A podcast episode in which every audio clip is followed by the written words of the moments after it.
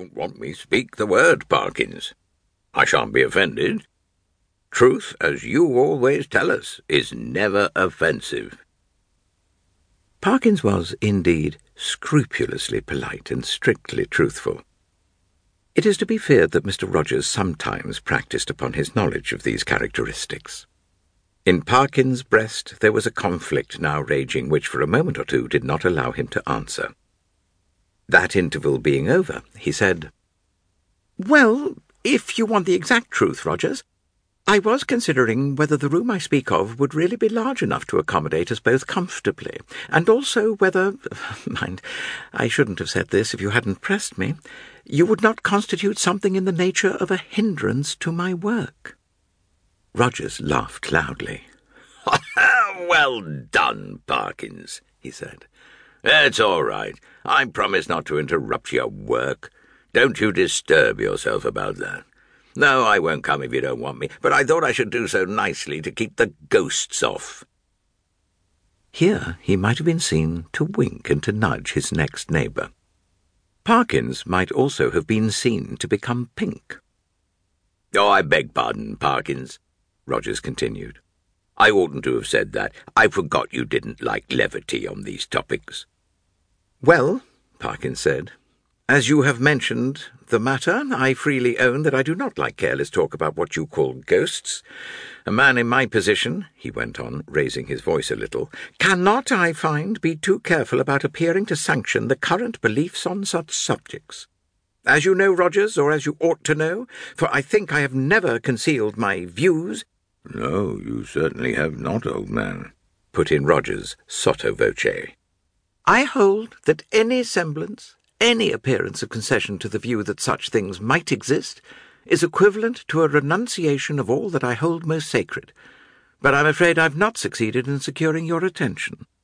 Oh, your undivided attention was what Dr. Blimber actually said. Rogers interrupted with every appearance of an earnest desire for accuracy. But I beg your pardon, Parkins. I'm stopping you. And Mr. Rogers was wrong. Vide Dombey and Son, Chapter 12. No, not at all, said Parkins. I don't remember Blimber. Perhaps he was before my time. But I needn't go on. I'm sure you know what I mean. Oh, yes, yes, said Rogers rather hastily. Just so. We'll go into it fully at Burnstow, or somewhere. In repeating the above dialogue, I have tried to give the impression which it made on me that Parkins was something of an old woman, rather hen-like perhaps in his little ways. Totally destitute, alas, of the sense of humour, but at the same time dauntless and sincere in his convictions, and a man deserving of the greatest respect. Whether or not the reader has gathered so much, that was the character which Parkins had. On the following day, Parkins did as he had hoped succeed in getting away from his college and in arriving at Burnstow.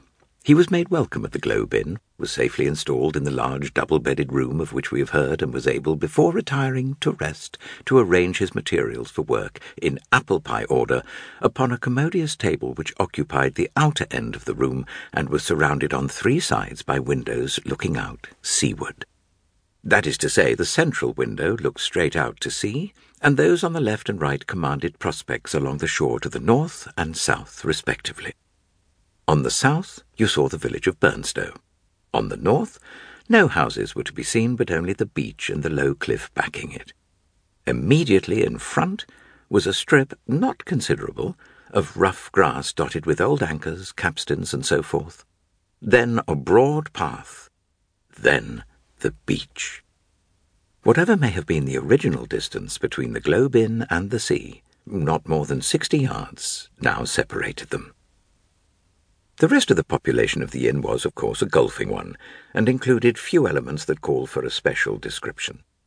The most conspicuous figure was perhaps that of an ancien militaire, secretary of a London club, and possessed a voice of incredible strength and of views of a pronouncedly Protestant type.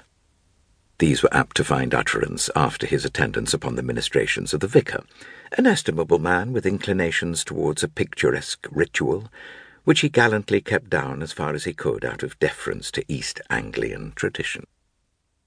Professor Parkins, one of whose principal